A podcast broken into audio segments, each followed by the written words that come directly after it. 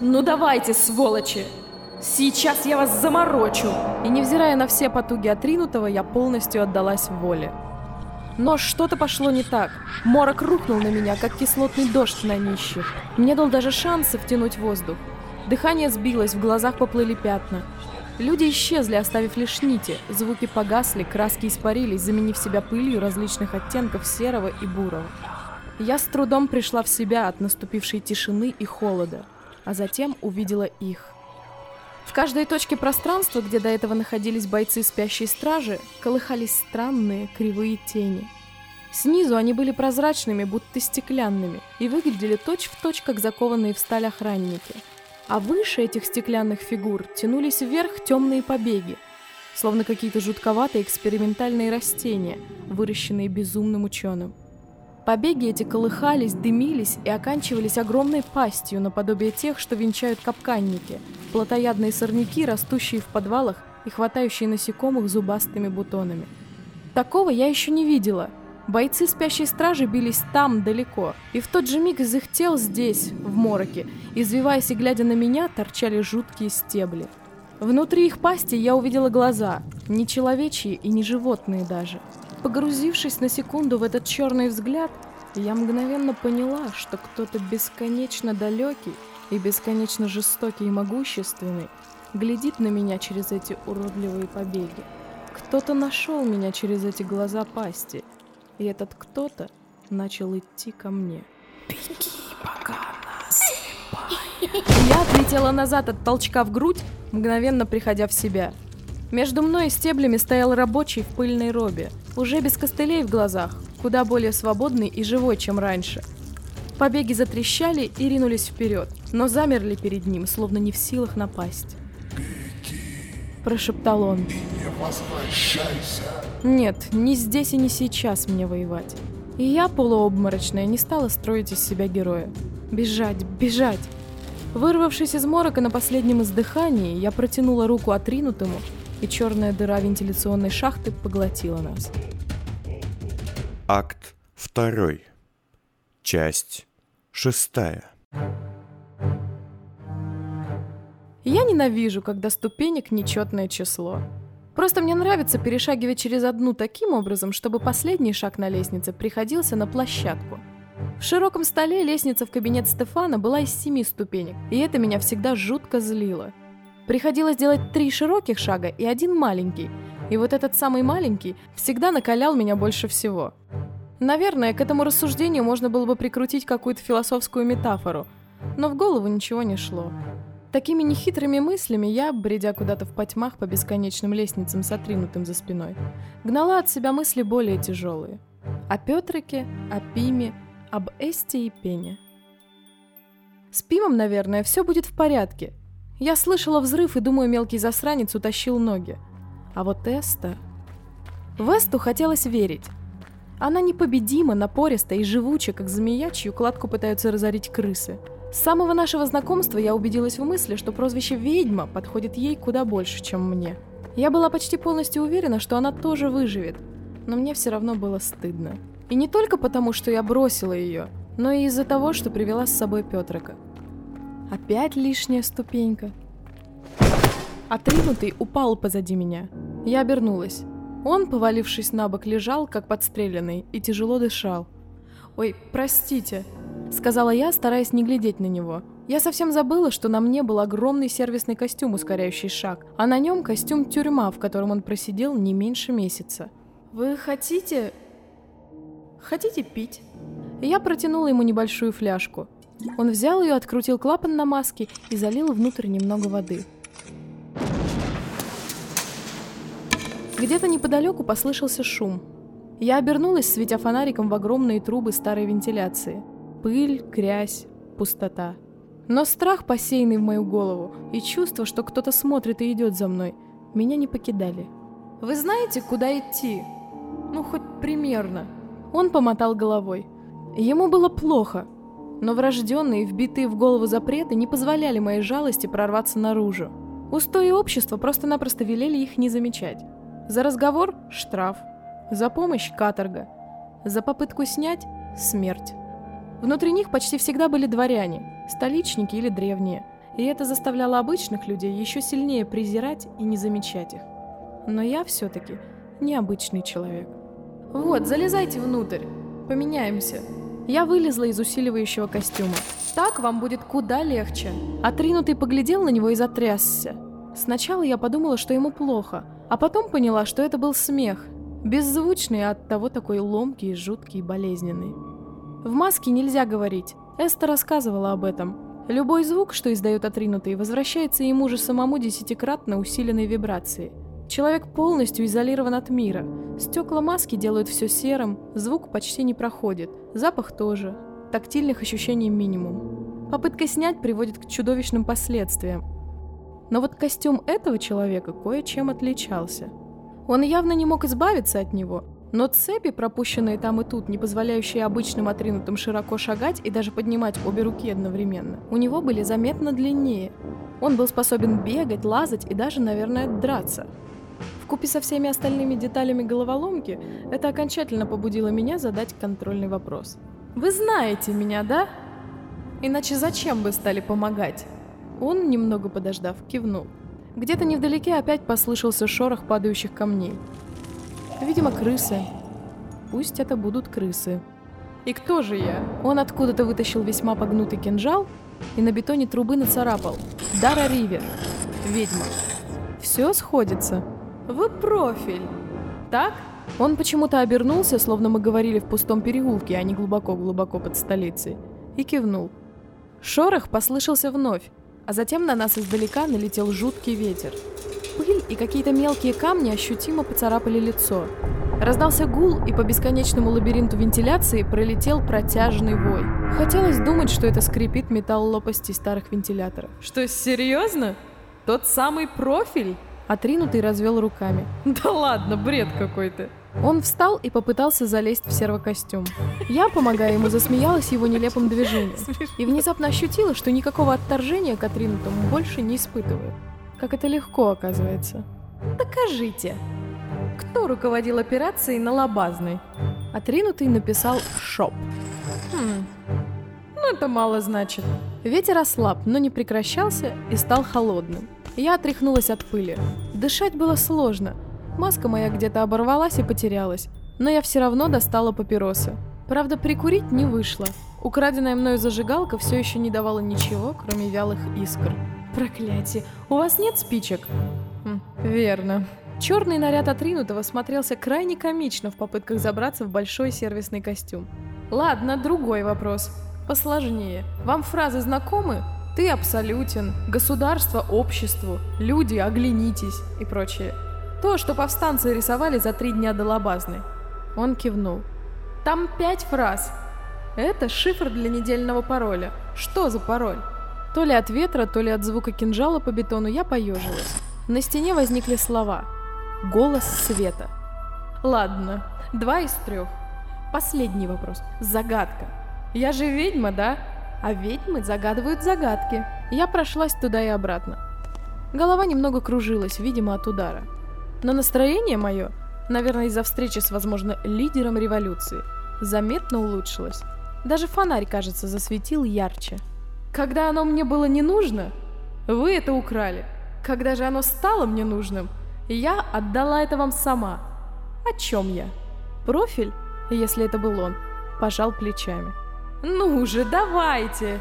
Или вы меня дурите? Профиль наклонил голову на бок, а затем прекратил попытки забраться в костюм и отошел от него. И я не смогла подавить смех и прыснула. Вы же рулите толпами мятежников. Неужели ведьма одурачит вас? Он помотал головой. Эх, дубина. Это мой сын. Я разрешила вам оставить сына. Даже этот факт показался мне смешным. Но профилю смешно не было. Он взял лезвие и начал царапать. Ну что вы там, поэму пишете? Стихи? в далеком-далеком. Представляете, тут пойдут люди и будут все эти надписи читать и думать, что тут творилось. Все это было крайне смешно. А на стене тем временем появилась надпись «Стилет» и вопросительный знак. Ну да, шоп. У его команды остался мой ребенок. Толпа нянек, да? Вот уморы. От смеха я села на пыльный пол. Ветер бил мне в лицо. Он был чудесный. Отринутый дернулся и замотал головой яростно. Словно точно знал о существовании моего сына, но в первый раз слышал о том, что он у банды крановщиков. Да немного-то вы знаете, господин. Я внезапно сама для себя жутко зевнула. Так, что аж в глазах померкло. И от этого захохотала еще сильнее. А затем вдруг увидела, что из химического фонаря валит дым, и пришла в себя. Профиль, или кто он там был, начал было писать на стене кисло, но я уже все поняла. Вот бляха ржавая, мы в кислородном канале! Эйфория мгновенно сменилась паникой. Я встала, чуть не упав. Фонарик затрещал, вспыхнул пламенем и погас. А в следующий миг я обернулась туда, откуда мы пришли, увидела фигуру того, кто стоял в темноте, схватила профиля за рукав и побежала вперед. Бежать по кислородному туннелю – идея не самая лучшая. Сначала тебе кажется, что твои ноги и руки исчезают. Затем, что ты начинаешь плыть в потоке из теплой воды. А потом, потом, наверное, ты умираешь. Особенно если ты бежишь в полной тьме, держа за руку изможденного человека, а за тобой гонится тот, кого я увидела. Все случилось мгновенно.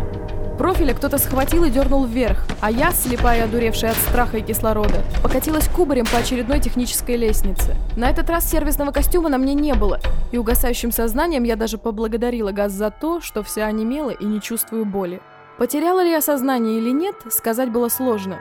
Я лежала одна, в нигде, в полной тишине, ничего не чувствуя. Может быть, я даже умерла. А затем я опять увидела его, хотя всюду была тьма. Он возник наверху лестницы. Очень высокий, худой мужчина, в наглухо застегнутом комбинезоне, сплошь покрытый столетней пылью. Вместо лица на его абсолютно бледном черепе, обтянутом кожей, была решетка с огромным замком, а на поясе болтались строительные инструменты.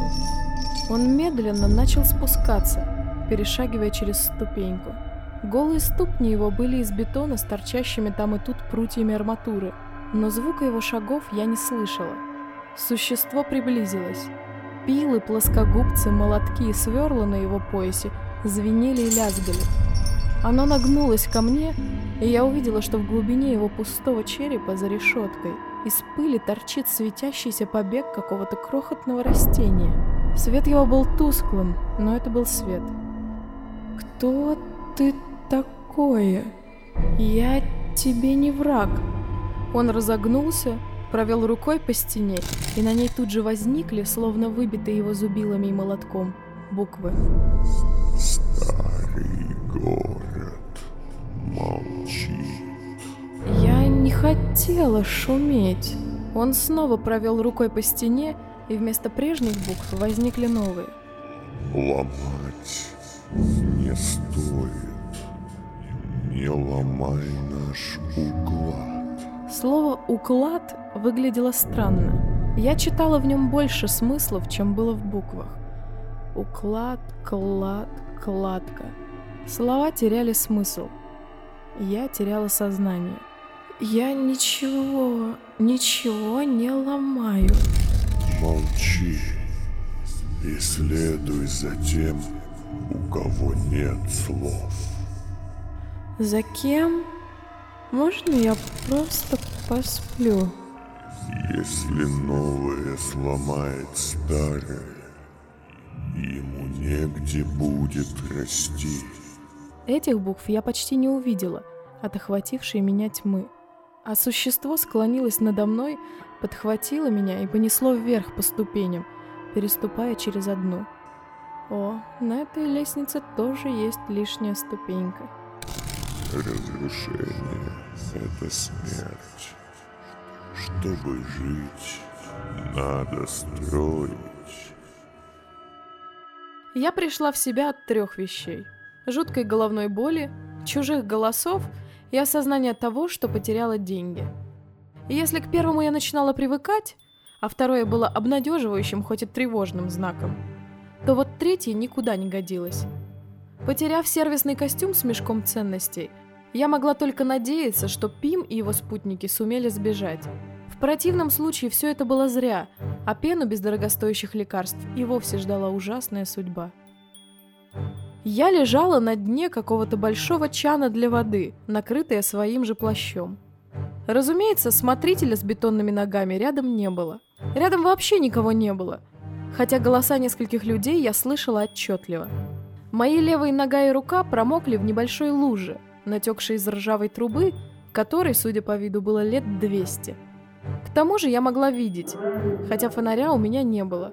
Свет и звук голосов в чан, в котором я лежала, шел из широкой бетонной трубы. Я только начала ощупывать себя на предмет сломанных конечностей, как из трубы беззвучно возник отринутый, весь в пыли, и тут же знаком приказал мне быть очень тихой. «Где мы?» Он пожал плечами. «Как мы здесь оказались?» Он замялся, а потом развел руками. «А это кто?» «Да в рот антароход! Почему в последнее время это мои самые частые вопросы?» «Что это за голоса? Преследователи?» Он помотал головой. «Но они опасны?» Он кивнул. В животе моем заурчало, и в горло от жажды и пыли вцепился кашель, которому я чудом не позволила вырваться. «Давно мы здесь? Сколько я так провалялась?» Он показал пальцами число 10. «Часов?» Он кивнул, а затем сделал жест рукой, означавший «приблизительно». После этого он протянул мне большую флягу, которой раньше у него точно не было. Я принюхалась. Вода была с каким-то химическим добавлением. «Это можно пить?» Он кивнул, и я чуть не захлебнулась от пары больших глотков. А затем он поманил меня за угол, к свету. Мы тихо полезли по трубе, и я заметила, что здесь было три следа. Ноги отринутого, мои собственные и еще чьи-то. Босые и маленькие, словно детские. Но подумать об этом не успела. Я тебе отвечаю, я ничего не терял. Да ты же кривой, как моя спина. Выронил где-то, а сейчас гасишься. Нет, хватит порожняк на меня валить. Они тут и стояли, все пять фляг. Да ты вечно косячишь и концы гасишь. Скажи за честь, грибожоре, не свисти мне тут. Я увидела любопытную картину. В ярко освещенном несколькими переносными лампами коридоре, в который выходило не меньше десятка труб, в том числе и та, где мы прятались, было трое человек. Они стояли под высоким потолочным люком, откуда свисали две веревочные лестницы, а на полу лежали обломки бетона и какие-то пожитки, в том числе и корзина с четырьмя флягами. Пятую, судя по всему, мой отринутый и умудрился в какой-то момент незаметно стащить. Двое из людей, столичники в пыли и грязи, были похожи на каких-то технических работников. Все в веревках, с крючьями, рюкзаками и в странных комбинезонах, напоминающих насекомых.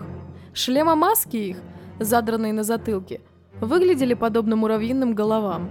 А вот третий был совсем иным. Это был избитый и связанный коллектор. Длинные бледные руки без нескольких пальцев. Голова без волос с почти прозрачной кожей – Типичный обитатель потерянных улиц. Отвечаешь, что я косячу? А кто фонари побил? Кто веревки меньше взял, от чего я ногу чуть не сломал, а? Ты всю дорогу косово будешь. Двое спорящих уже были готовы сцепиться друг с другом. Отвечаешь? Отвечаю! Как вдруг их прервал голос. А ну тихо. Слева из темноты вышел совсем уж жуткий тип. Я бы подумала, что это степной шаман, если бы эти катакомбы под столицей не были наиболее удаленной от степи точкой. Пожилой мужчина был невысоким, и вид имел поистине поразительный. Он был бородат, но волосы из его подбородка торчали толстые и редкие, больше напоминая какие-то иголки. Там и тут на его грязной одежде висели какие-то ленточки, ключи, осколки зеркал, черепки крыс, змей и иных зверей. Маской ему служил настоящий человеческий череп, в который были встроены дыхательные трубки и фильтры, а голову покрывал пыльный капюшон. Правую кисть заменял какой-то диковинный протез с крюком, в котором я опознала, как мне показалось, отмычки и инструменты для работы с механизмами. В левой руке человек держал металлическую трубу, служившую ему посохом, на которой был установлен анимометр и несколько фонарей. Крючья и веревки на поясе, а также большой рюкзак со спальным мешком довершали его поразительный образ. Вы мне надоели. Здесь нельзя орать. Это вам не потерянные улицы. Низовье молчит, и Низовье не забывает. Но этот идиот посеял флягу. Ничего я не терял. Это не он потерял. Это Зочи забрал. Он уже близко. Я чую. Вещи будут пропадать, а двери закрываться, если мы его не ублажим. Речь старика была знакомой, как и повадки. Я сразу вспомнила Гейла и все поняла – Жутковатый старик в одежде шамана был серпарем. Странно, что он при всей их любви к свободе и открытым пространствам оказался так глубоко внизу. Интересно, сколько ему? Лет двадцать? Давайте этого сюда. И не орите. Здесь эхо не возвращается одно. Двое по приказу старика подняли коллектора. Я обернулась на отринутого с вопросом во взгляде. Он быстро, жестами как мог, обрисовал мне ситуацию. Все эти люди пару часов назад спустились сюда, пробив потолок, откуда-то сверху, в поисках некой запертой комнаты. Тот, кто был похож на шамана, должен был заняться ее замками, а вторые зачем-то убить коллектора. Отринутый хотел было еще что-то добавить, но разговор послышался снова. Термит, что насчет замка? Замок сложный, но не старый. Есть печать вашей власти. Моралисты или кто там у вас. Пару лет назад они, видать, нашли запечатанный покой древнего и поставили свою дверь. Внутри явно что-то есть. А, значит, Войта не соврал, когда продал карту. Войта. Это имя я знала. Именно некий Ясон Войта переправлял меня и Фица в Первое Кольцо. Как думаешь, много там ценного есть? Я думаю, что в низовье нельзя думать о том, зачем идешь. А теперь утащите его подальше от комнаты и прибейте к стене, чтобы побольнее. Ну и чтобы сразу он не умер. А ты уверен, термит? Он же даже кричать не может, только свистит. У него и зубов нет. Зодчему нужно подношение, а нам нужно его отвлечь. Этот коллектор нам не просто так попался. Значит, судьба его такая. Поверь мне, чтобы громко орать от боли, зубы не нужны. Ладно, тебе видней. Но если ты, мутант, откроешь комнату и слизнешь нашу часть хабара, следующим мы прибьем тебя. Вы смелые, как бессмертные. Он шагнул к ним поближе, и те словно немного сжались. В низовье не кидают. Тень старика в жутком костюме, поползшая за ним по стене, и вовсе напоминала чудовище. Ладно, пошли. Шагайте и не шумите. Эхо не возвращается одно. Двое пошли направо, в тоннель, утаскивая избитого коллектора, который принялся жалобно свистеть. А тот, кого называли термитом, взял флягу с водой и вернулся туда, откуда пришел, к какой-то запечатанной комнате, которую нам отсюда не было видно. Профиль тут же потряс меня за плечо. Ну что такое? Он указал на веревочные лестницы. Мысль его была ясна. Раз эти ребята смогли как-то сюда прийти, то и мы сможем выйти. Но у меня мысли были иными. Во-первых, мне стало чего-то жалко коллектора. Не сказать, что я часто с ними общалась, но если уж я полжизни провела со странным приятелем в виде трубача и теперь брожу с отринутым, то почему бы не опуститься на дно совсем и не помочь несчастному свистящему коллектору? К тому же он точно ориентируется в этих катакомбах лучше нас. А во-вторых, возвращаться ни с чем было бы глупо. А в секретной правительственной комнате, чем бы она ни была, явно может найтись что-то ценное. Профиль снова потряс меня за плечо. Да тихо ты! И я юркнула вперед, убедившись, что никого нет, схватила из пожитков черных копателей две банки биопита и бутерброд и вернулась назад в трубу.